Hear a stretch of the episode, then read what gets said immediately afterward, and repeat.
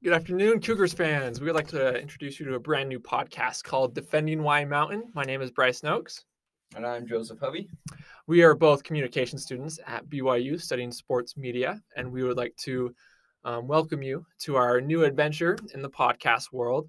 Um, we will bring you up to date stats and update info on sports all around uh, the campus.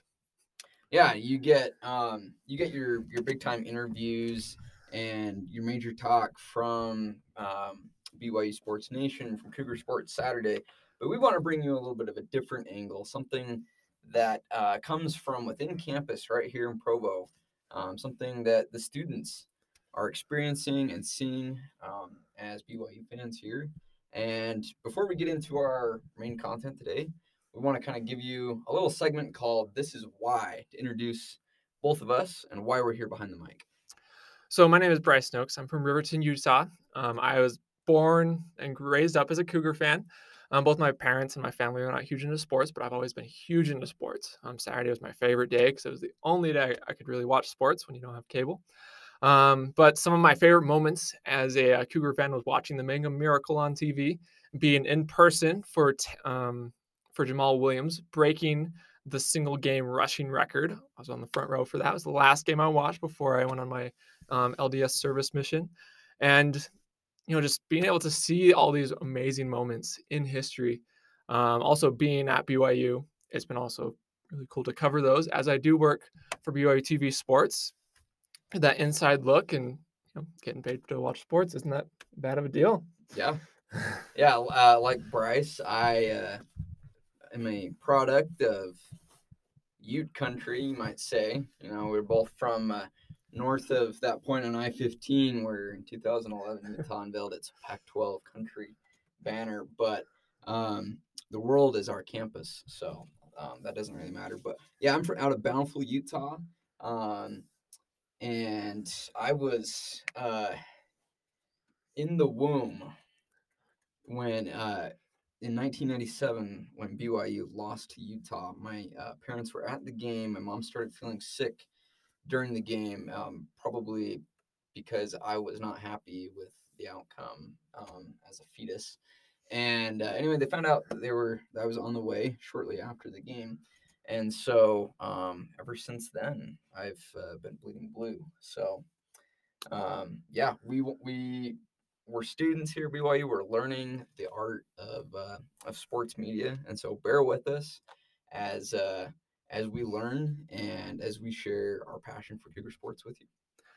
Yeah, yeah, like we we love the we love Cougar sports. We just want to like share it with other people, and this is a good experience for all of us. And I would imagine, like Joseph, you can testify this past year in Cougar sports, at least in my opinion, it's been the most amazing year that I've ever really lived through. The only other year I can maybe think of is 2016 wasn't too bad, um, but our basketball team wasn't great. Um, and the other year would be maybe 2012. Um, but this past year, we had our basketball team reach new heights, um, getting into the rankings for the first time. We had a what I think is one of my favorite coaches, Mark Pope, in the entire like country.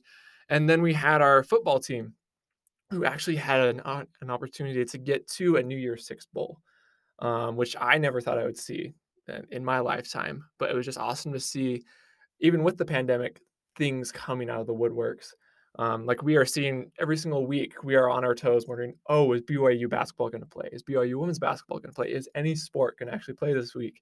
Um, and even if they are canceled, like BYU had their game canceled with San Francisco this week, they they are you know working on the fly. They're like, okay, we're going to move Pacific up, and same with like the Coastal Carolina game.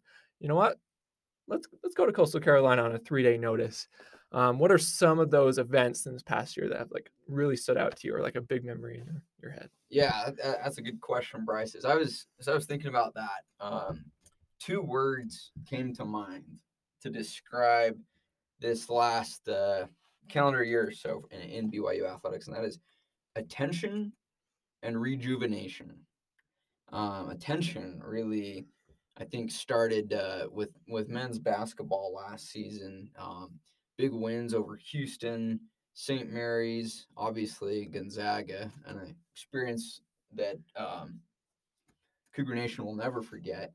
and then that, that continues um, with this football season. Yes, the schedule was weaker than normal, and BYU was winning in a different way.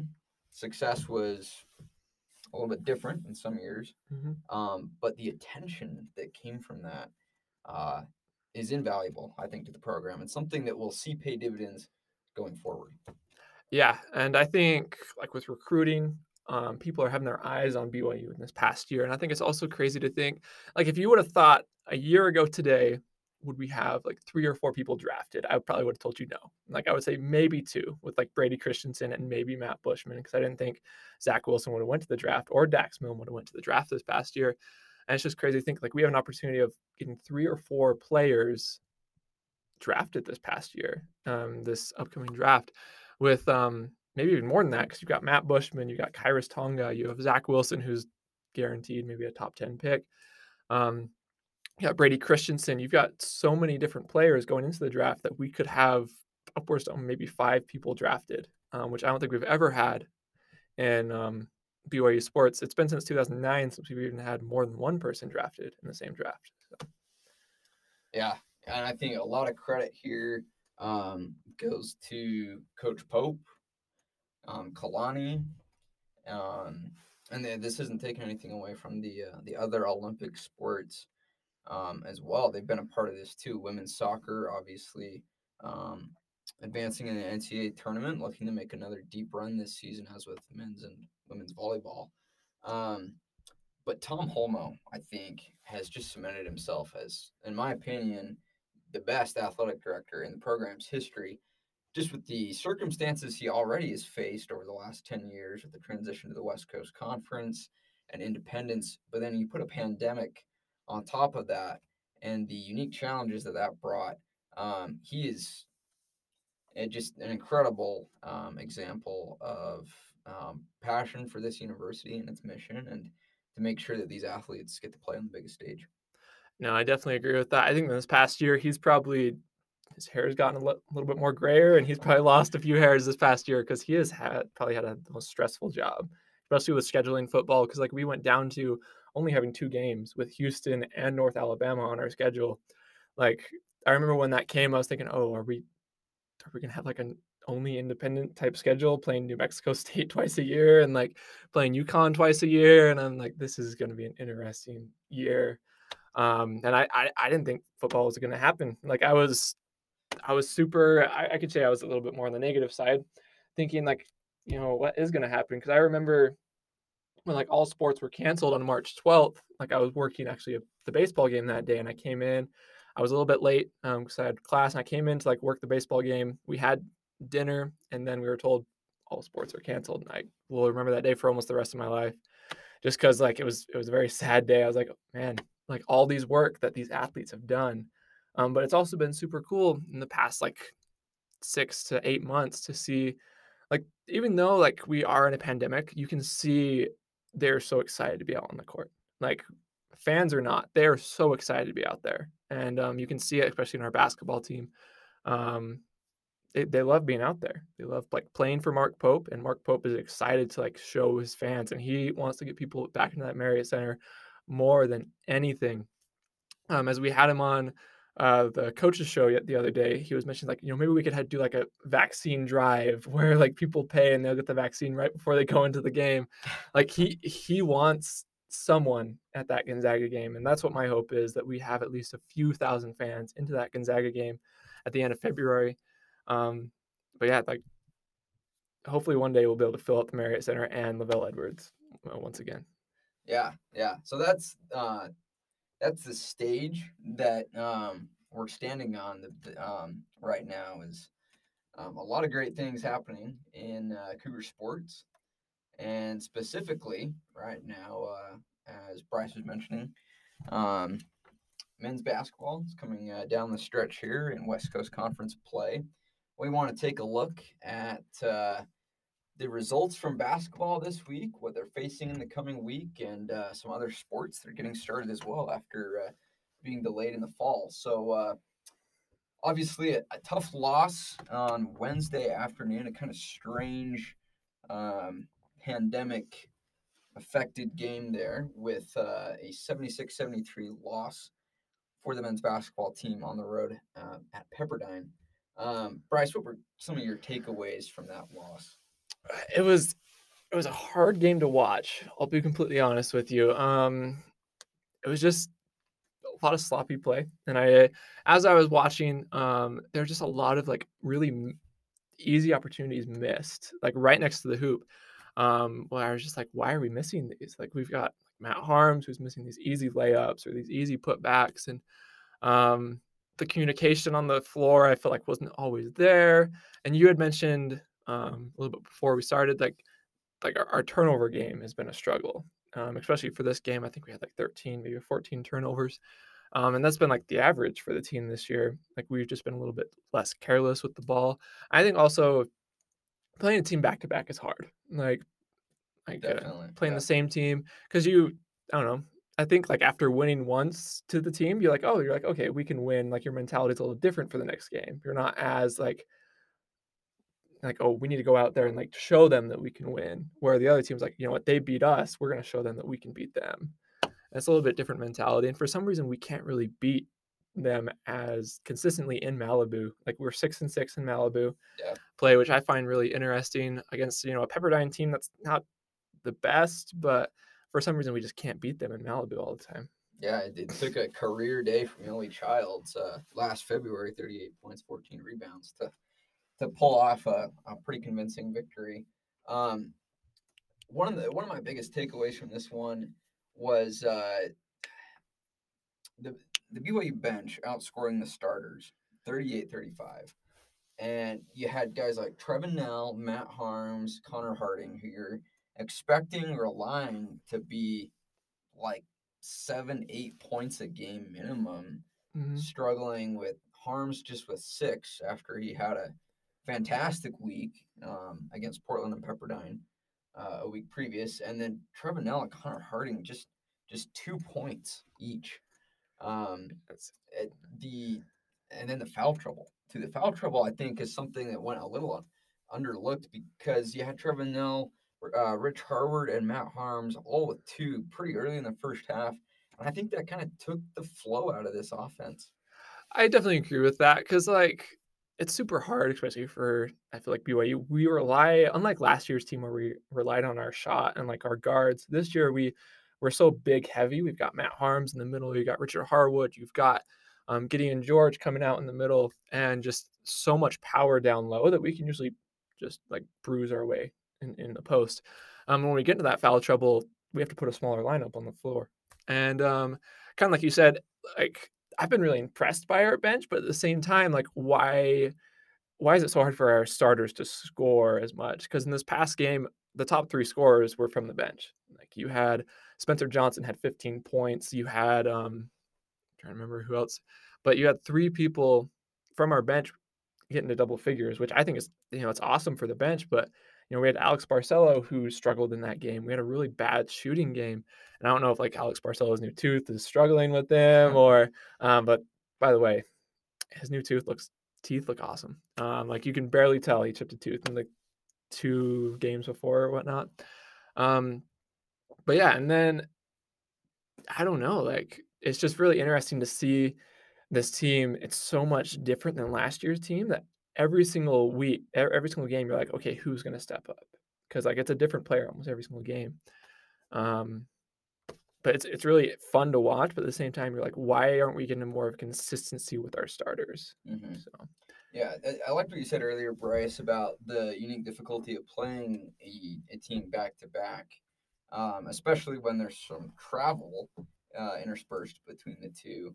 Um, Pepperdine um, had an opportunity to really uh, dive into their scouting report, kind of have a trial run on Saturday, and then uh, fine tune some things going into Wednesday. And uh, it was just frustrating because it wasn't it wasn't just a horrible game for BYU. There were just plays that had to be made, and mm-hmm. Pepperdine made it. BYU yeah. did. Yeah, it's true. And like, and like BYU, they had good stretches. Like we were up by eleven at one point, but then that got dwindled down. And I think we also have to remember like this Pepperdine team is still really good. Yeah. Um, like they've got Colby Ross, and also if we look at the Pepperdine game at BYU, it's not like that was an amazing game. Like it was Mhm. still very kind of the same thing. Like we just came out on top. Um, The difference was those first like 11 minutes where Colby Ross was held scoreless mhm. on Saturday, and and BYU really gave themselves the cushion they needed to get the W. Yeah.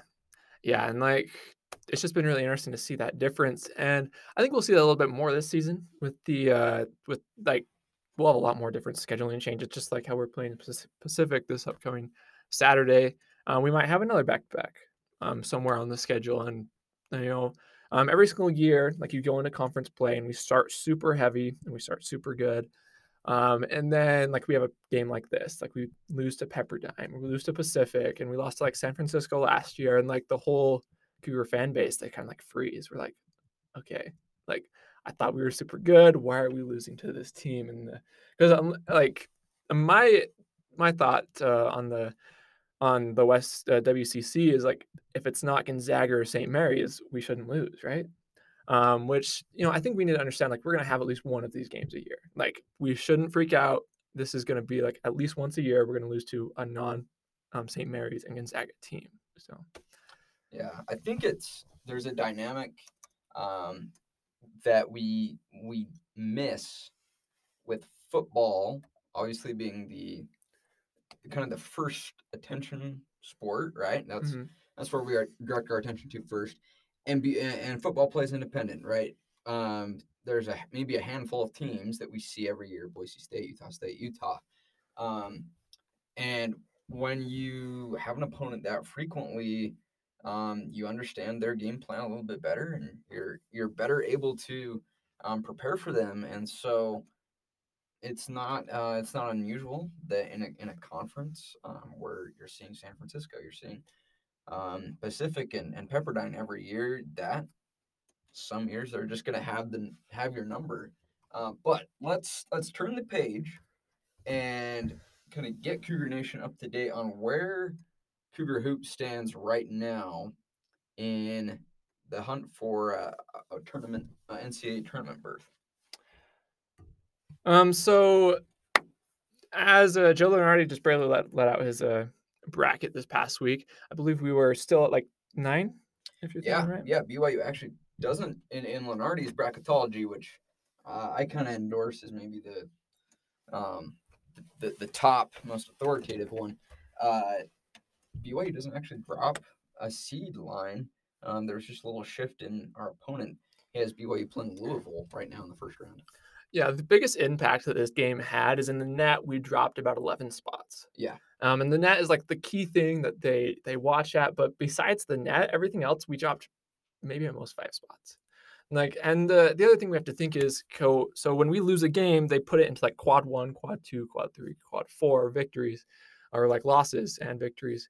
Um, and this game, it's only a quad two loss. Like we're sitting there, uh, Pepperdine is sitting right at that bubble. I think it's like 135, right for that quad two, quad three type loss. So we, as Cougar fans, we need to root for Pepperdine to do a little bit better because as you get to Selection Sunday, um, it's good not to dip into that quad three, quad four type losses because that like kind of throws everything a little bit out of whack. Because like they'll understand a quad one or quad two loss, but a quad three, they'll be like, Yeah. oh man, why is that? Um, so I don't think we need to freak out too much because we're still in a lot of brackets. Like I still see this team go to the NCAA tournament unless we have like either a big injury or a big hiccup down the road. And other thing we need to think about is, you know, with Pacific coming up, Mark Pope in his history at BYU has never lost back-to-back games. Um, and like even going back to uh, UVU, it's like it's been a few years since he's lost back-to-back games. So he's very good at bouncing his players back. He's very much of a player coach, which I really enjoy. Yeah, so uh, turning the page for BYU, we've got a matchup with Pacific tomorrow at 4 p.m. Mountain Time, 6 Eastern on CBS Sports Network. The Cougars are hosting the Pacific Tigers, coached by uh, Damon Stoudemire of NBA fame in his fifth season. Uh, the Tigers are currently five and three and two and two in WCC play. Uh, don't forget that this team finished fourth um, after BYU and St. Mary's in last year's final WCC standings with a 23 and 10, 11 and 5 record. a team that gave BYU some fits in the first half of that game last season in Stockton. Um, and this Tigers team, they're kind of hard to figure out at this point. Mm-hmm. They've just played eight games, having a ton of cancellations and postponements, especially throughout their non-conference play. Um, and as uh, they played most recently against Gonzaga, obviously super difficult loss for Pacific, um, losing by 46 in Spokane. Um, but tomorrow, as you see the, the Cougars and Tigers play on CBSSN, watch out for Pacific guard Dennis Jenkins and forward Jeremiah Bailey. Jenkins averaging 13.6 a game and Bailey 10.3 per game. Um, so these are two guys that BYU is going to have to shut down to bounce back with a win over the Tigers. Yeah, I'm I'm really excited for this game because one Pacific they haven't like you said they haven't been able to play much. They've played half the game that BYU has. Um, how do you feel? Do you feel like that impacts the game at all? Like only playing half the games, and I I know I've heard that they are like in injury trouble a little bit, um, and like even people at Pacific are like we have we have no clue what to think about this team, like you said. But last year they did really good. Like uh, Damon Stoudemire went away with the Coach of the Year award, which I think should have been Mark Pope, but I'm biased. Yeah. Um, but how how does that affect the the Pacific Tigers that they've only played half the games? You feel like has that much of an effect on the game? I, I, I definitely think so. I mean the that ability to develop chemistry and uh, eliminate things like turnovers um, is kind of hampered when there's not only fewer games but super uh, inconsistent games. I think they, I looked at their schedule. They played maybe two or three games to start the season, and then it hasn't been just until the last two weeks that they've been able to string together four games in a row without a postponement gap. And so uh, it's going to be a tough test for Pacific tomorrow and an important one for BYU to get back on track towards March Madness. Yeah, definitely will be. And it's always interesting, especially in our conference with COVID, like until a few days ago, um, Santa Clara wasn't even playing in Santa Clara. They were playing over in Santa Cruz, and that was the same thing with like Stanford. Stanford was also playing over in Santa Cruz, um, which I find very like that's got to be super interesting. Not playing at your home facility, but like as we move on talking about the BYU basketball team, what do you feel um, putting in that whole 16 games and like the new newness of this team has been is very different. The feeling from this team and last last year's team. Um, what's what do you feel like is the biggest strength, or what was what has surprised you this year that you felt like you wouldn't see? Yeah, I I think the biggest thing is is something kind of intangible. I'm going to go with here, and that's the the ability that this team has had to blend so well um, to make that uh, best locker room in America, as they proclaim, um, with an admirable offseason right? We looked at, at, at the 2019-20 team uh, goes on this magical run, but before all of that was an off season, including a um, a trip to play in Italy over the summer, mm-hmm. and gave this team some some opportunity to gel before uh, the the record actually um, started uh, piling up in uh, November, and so you take away all of that, you add uh, grad transfers Brandon Averette, Matt Haarms, Richard Harward is uh, is now able to play after transferring. Um, return missionaries Spencer Spencer Johnson. Um, there's a lot of working pieces, a lot of diverse backgrounds. The guys are coming from transfers missions, uh, just off the bench from last season, like Trevin mm-hmm. And Connor Harding.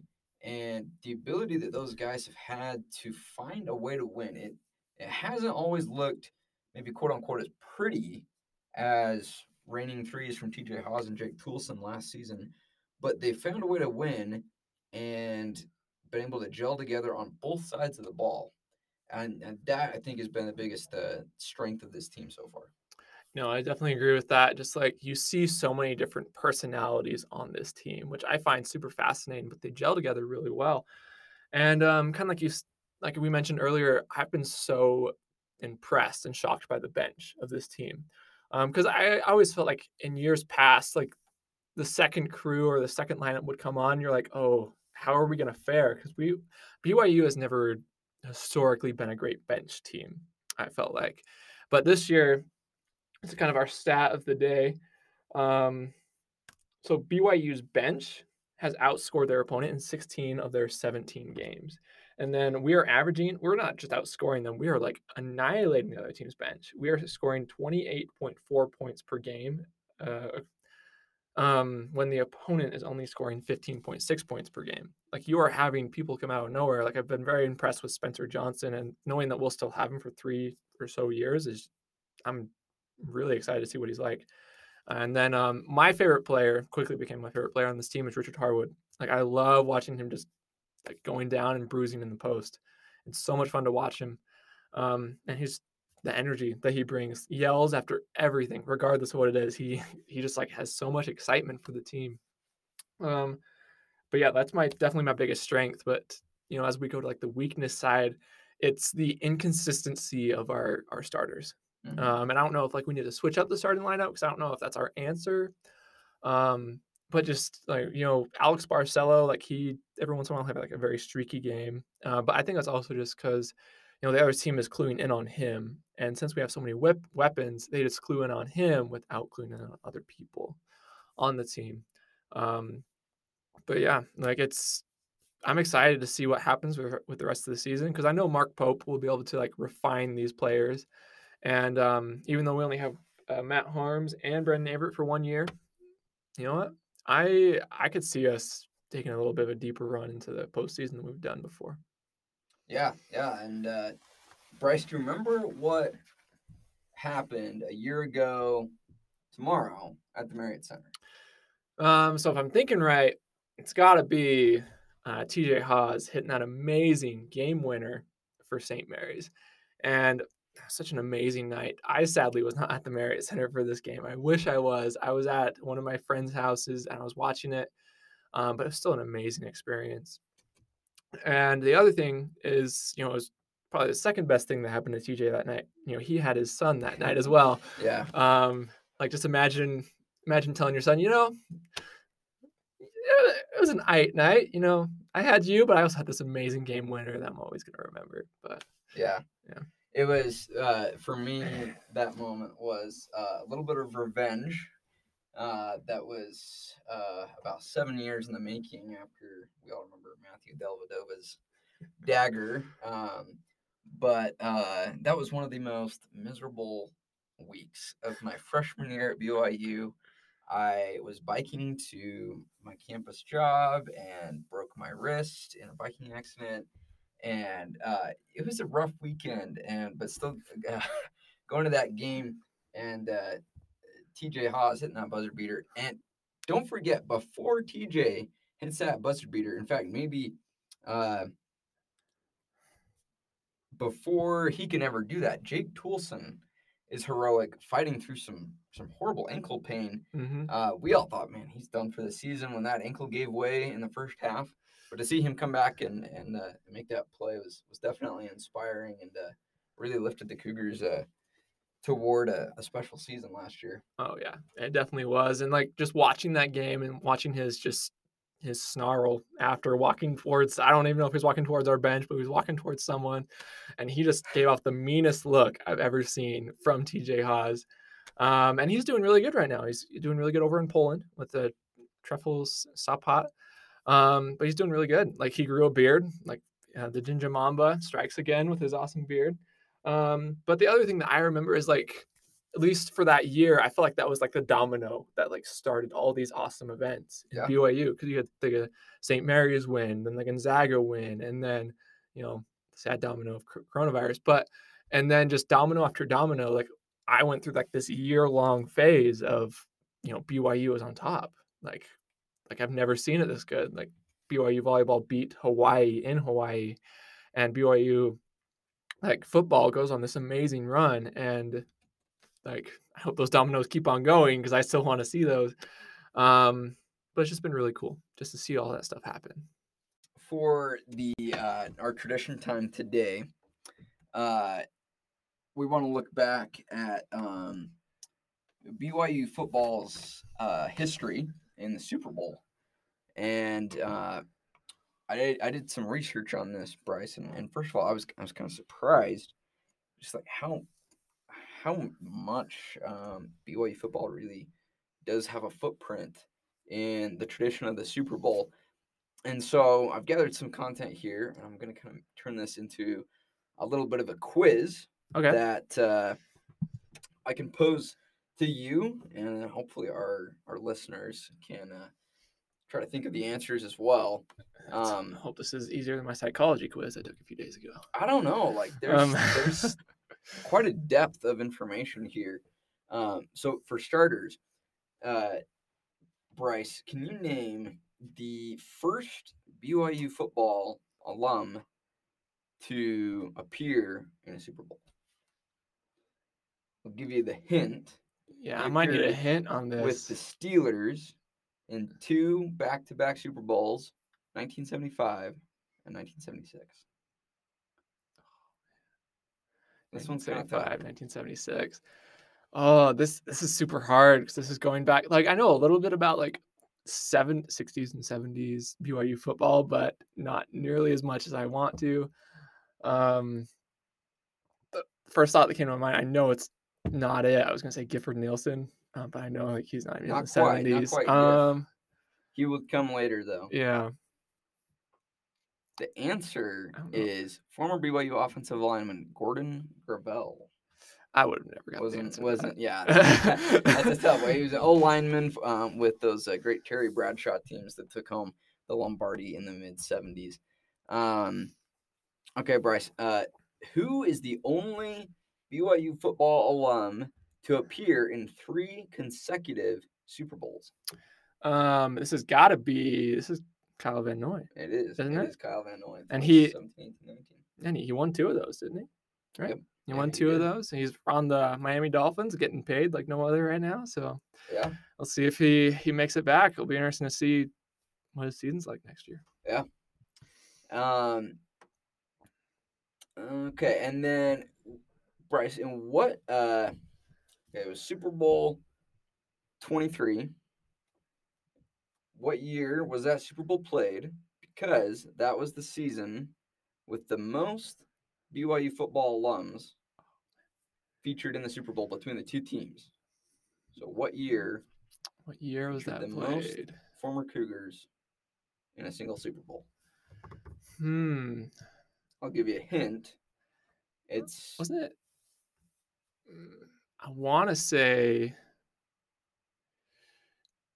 1993 because that was the San Francisco 49ers Super Bowl, wasn't it? Is that who we're thinking of? I actually cannot remember if the Niners played in the 93 Super Bowl. They did win the Super Bowl in 95 Is that the one we're thinking with of? Steve Young. Okay. No, it's Ah, not it. 93. The answer is 1989. Oh, dang it. It was 49ers though. Okay. 49ers 20, Bengals 16 was the final. Um, listen to this lineup of, of BYU guys in there. Jason Buck, former Outland winner BYU, Leon White, and Lee Johnson with the Bengals. Lee Johnson was the punter. And then Steve Young, obviously backing up Joe Montana. Mhm. Uh, and former linebacker Todd Shell, a guy that I think definitely flies under the radar in Cougar history. And then Tom Holmoe was the defensive back coach with the 49ers in that Super Bowl. And uh, yeah, so uh, six That's different a- BYU alums. Not only six Bowl. different BYU alums, six like monumental Yeah. BYU alums, in my personal opinion. Like you've got some awesome people still doing amazing things in the football world. So yeah, that's man, I'm not doing very good on this football quiz. Uh, it is about as hard as my psychology quiz. All right, so uh, let's go for a more recent question then. Okay. Um, who had more tackles in last year's Super Bowl? Daniel Sorensen with the Chiefs or Fred Warner with the Niners? Oh man, I've got to go. I feel like it's gonna be Fred Warner with the Niners. You're right. It is Fred Warner. All right. Yeah. Yeah. Fred Warner with seven tackles, five solo, one tackle for loss, and an interception, led the Niners in a 11 point loss to Andy Reid and the Chiefs. Yep, we're gonna see uh, Dirty Dan's had an amazing impact on these past playoffs. That's for sure. Regardless if you know we think controversial or not, he he's helped them get to the Super Bowl like no other this year, which has been really cool. Yep, yep. All right, last question, Bryce. Um, in the last 45 Super Bowls, dating back to 1975, uh, and how many of those 45 has at least one BYU alum been featured on a roster or coaching staff? I oh man, I have to think that it's, it's a decent amount of them. It Just because like It's impressive. um out of 45, you it's know what? probably not Alabama or Ohio State good. well, Alabama, Ohio State's gonna be 100. it, you percent know, th- it- so it's impressive. you know, I'm st- I'm gonna say about you know 90 percent, Okay. or is that too high? Am I- am- Um, am I- I shooting for the stars Let me, let me pull up my calculator here. I didn't calculate the percent. Uh, let's see. Because like I, I would guess about 73%. 73 percent. So we got 33 out of the 45. Yep. Um, I guess I'm just thinking because like in the past like 10 or so, we've almost had one in the past, and Yeah. every single one 'cause we've had a lot more people go to the NFL, whether it be undrafted or not. Um, but yeah, like you know, we've got this upcoming Super Bowl. We've got two um, alumni. Uh, we've got uh, you know Dirty Dan, and then you've got Andy Reid hmm who's uh, you know the coach, and you know it'll be fun to watch. You've got you know the youth of Kansas City, and then you've got Tom Brady doing I don't know how he's doing it at 43 years old. Um, I wish I could do that at 43, but who knows? um, but yeah, like I don't know. What's your uh, what's your prediction or like opinion on the Super Bowl coming up the next week or so? oh man, that's a tough one. Um, I gotta go with the Chiefs. I Mhm. gotta go with the Chiefs on this one because uh and I'll, I I need to do some more research on this one, but I don't believe that Buccaneers head coach Bruce Arians has head coached at least in a Super Bowl. I I don't think he has, um, as far as I'm aware. And then like this is Andy Reid's what third or fourth Super Bowl because this is his second one with Kansas City, and then he had one with Philadelphia. Yeah. Um, but yeah, like it will be a very. I'm I'm excited for it. Like, um, it'll be interesting to see. It was different than what I personally wanted in the Super Bowl. I wanted the Packers to make it because like I I've been a big Aaron Rodgers fan, and then you also got Jamaal Williams on that team. Um, but it'll be really interesting. I'm I'm predicting a close game, not a super high scoring game because both defenses are actually really good. Um, but we'll see. I'm picking kind of the same thing, Kansas City. I just don't feel like Tampa Bay has the offensive um, like firepower. Um, but you never know with Tom Brady. Like he is the king of all Super Bowls, been in over half of every single um, you know finals and uh, in his career. But we'll see. Yeah. I'm excited. Yeah, so catch the uh, Super Bowl next Sunday on CBS. All right, Bryce, as we uh, get ready to close up the podcast for the day, let's just uh, kind of wrap up with a brief overview of what's going on in Cougar sports this next week. Uh, we've got a lot going on with the pandemic and with the coronavirus. Every single sport is playing right now. Um, so to start off, like reiterate, we've got men's basketball versus Pacific on Saturday at 4 p.m. You can catch that on CBS Sports Network. And the Cougar Hoopsters uh, continue their uh, WCC play next week on the road at San Diego on Tuesday at 7 p.m. on Stadium Sports and at Portland on Thursday, also on Stadium Sports, a 5 Mountain Time tip off. Valuable opportunity for the Cougars to maybe fine tune some things. They find themselves playing the two worst teams in the conference next week. Yeah, and like we've already played uh, Portland once this year. Like we uh, annihilated them, and it was a fun game to watch. Um, we also want to r- remind you guys that there, uh, our women's basketball team, who is second in the WCC play, will be playing San Diego on Saturday at 12 p.m. You can catch that on the BYU TV app. And then we they will also be playing a very hard game against uh, number 18 Gonzaga at Gonzaga at 6 p.m. Um, which I'm actually really excited to see the outcome of that game. It will show a lot of what this women's basketball team is made of because like this women's basketball team is not to be messed around with. Like they're really good. You got Shaylee Gonzalez, you got Lauren Gustin, you've got um, Paisley Harding. There's just a lot of things going on. And like Shaylee Gonzalez, like she's a lot of fun to watch. Like she's an amazing player. And then we also have women's basketball versus Pepperdine on Thursday at 6 p.m. on the BYU TV app. Women's soccer will kick off their season with an exhibition match this Saturday, January 30th at 5 p.m. versus Weber State in Herriman at the Zions Bank Academy. You can catch that live on BYU TV. See Mikayla Colohan and the Cougars start a hopeful run back to the NCAA tournament this season. Um, after a, uh, a sweep of Portland by our women's volleyball team, they will go and play Utah Valley this week. This is a um, on the fly type game. It wasn't on our schedule because um, the games that they had with I believe Pacific were canceled this this week, sadly. But it's awesome to see them get a game against you know crosstown rival Utah Valley.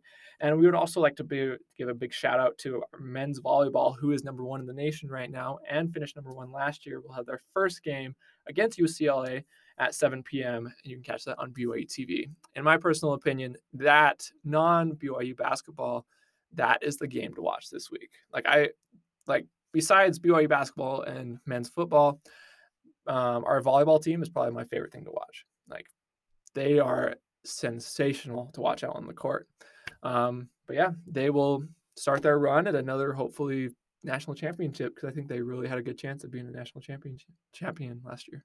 Yeah, catch men's volleyball on Thursday, seven o'clock, BYU TV from the Smith Fieldhouse as they take on number nine UCLA. And, and I agree, Bryce. Uh, this men's volleyball team is uh, definitely one to watch um, this season. And uh, yeah, we, we thank you for joining us for this first episode of Defending Y Mountain. And uh, we'll be releasing another one next week. So stay tuned and go Cougars. Yeah, go Cougars. Have a great week.